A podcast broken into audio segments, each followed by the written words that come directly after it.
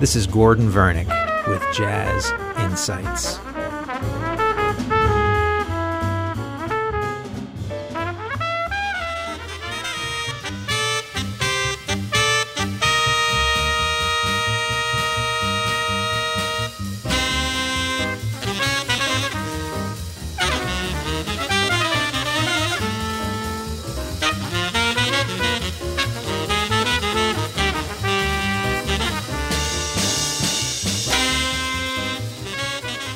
Today, I would like to continue with the music of the great trumpet player, composer, and band leader Kenny Dorham. Specifically, we're going to start in the year 1956. Kenny was originally a pianist, and I guess that explains why his um, trumpet playing is so harmonically sophisticated because he's thinking along the chord changes as he's improvising his melodies. Very few trumpet players in this period are as harmonically sophisticated in their solos. Also, another interesting thing about Kenny Dorham's soloing at this time that it's it's very compositional. In other words, it sounds like he's actually composing a new melody as as he is improvising. Often he would use motives or chunks of the original song or composition in his improvisations, which also helps to lend continuity.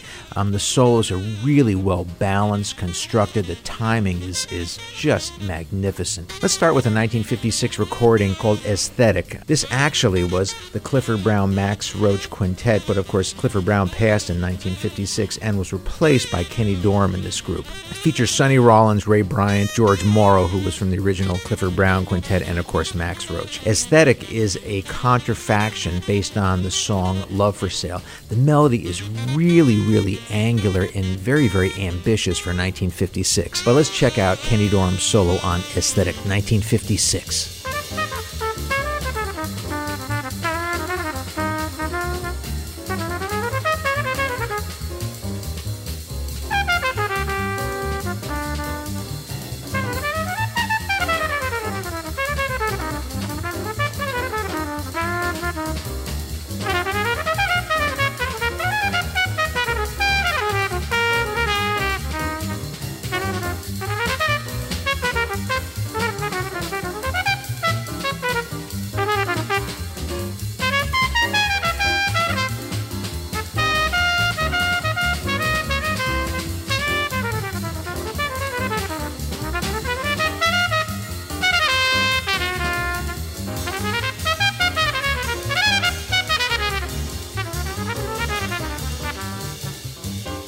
That composition, Ezz-thetic, was written by uh, George Russell, I believe in the late 1940s or early 1950s, recorded by many great jazz musicians. But the melody itself sounds very much like it comes from the mid 1960s. Of course, the song is based on the chord progression to Love for Sale, which is a song from the 1930s. In 1957, Kenny Dorham was still recording with Max Roach and Sonny Rollins. Max recorded an album called Jazz in 3 4 Time, so all the songs on the record are waltzes.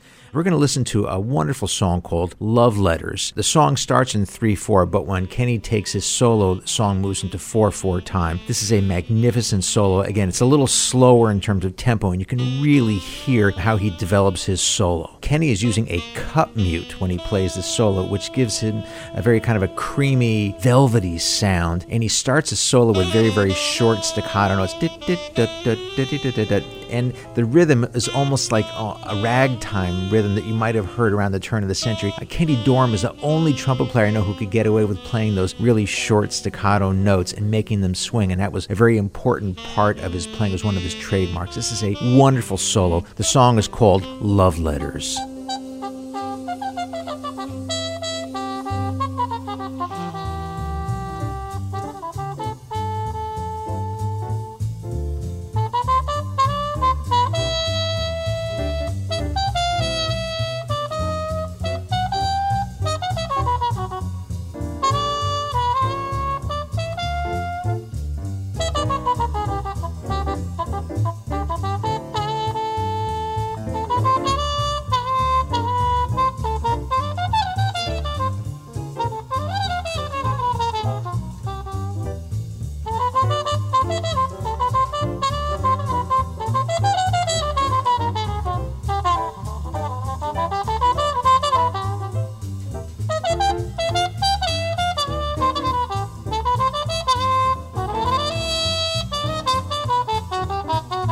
Oh.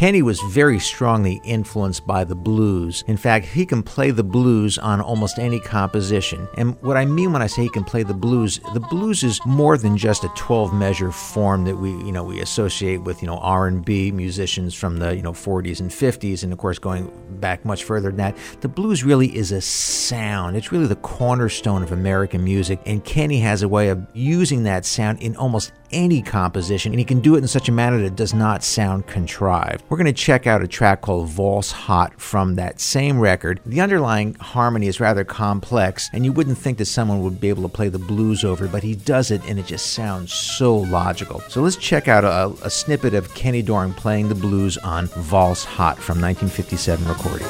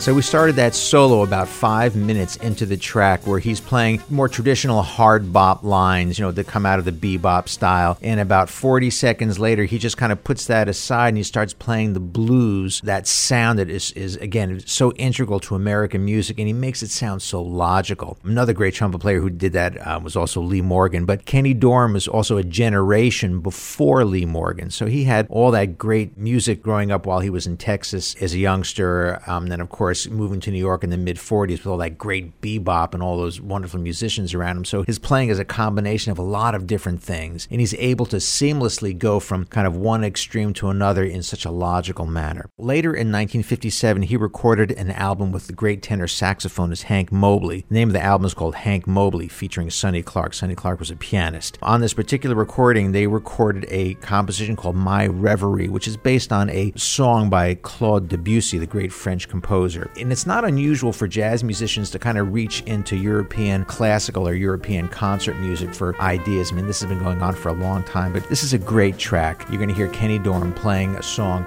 My Reverie, which is actually written by Claude Debussy. Fantastic track.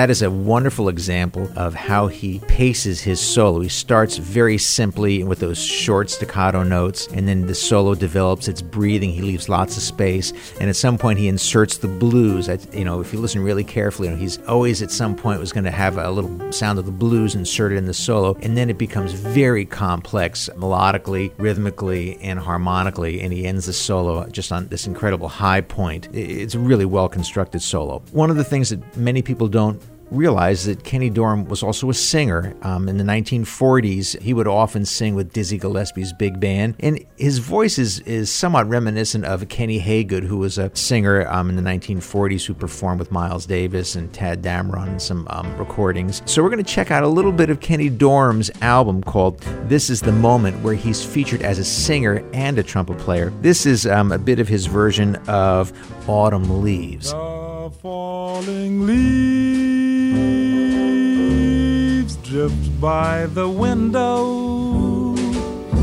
The autumn leaves of red and gold. I see your lips, the summer kisses the sunburned hands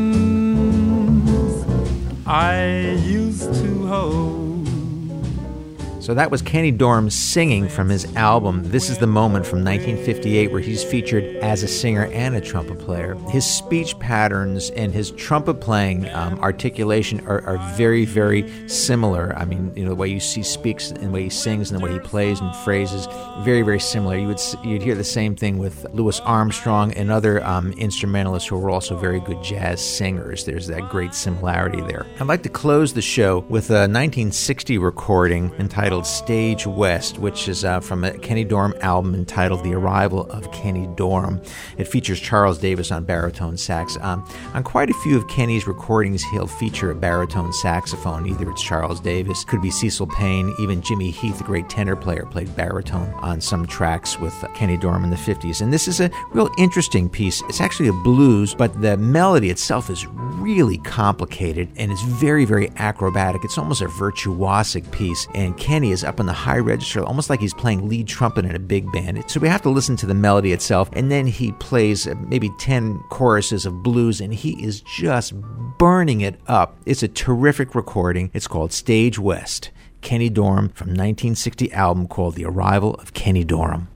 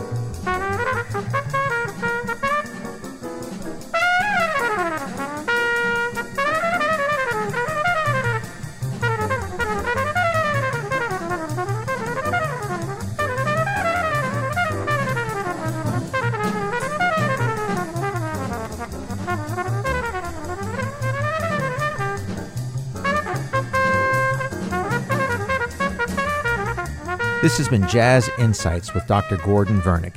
You can visit me on the web at gordonvernick.com and facebook.com slash jazz insights. Jazz Insights is a production of WMLB AM 1690, the voice of the arts in Atlanta.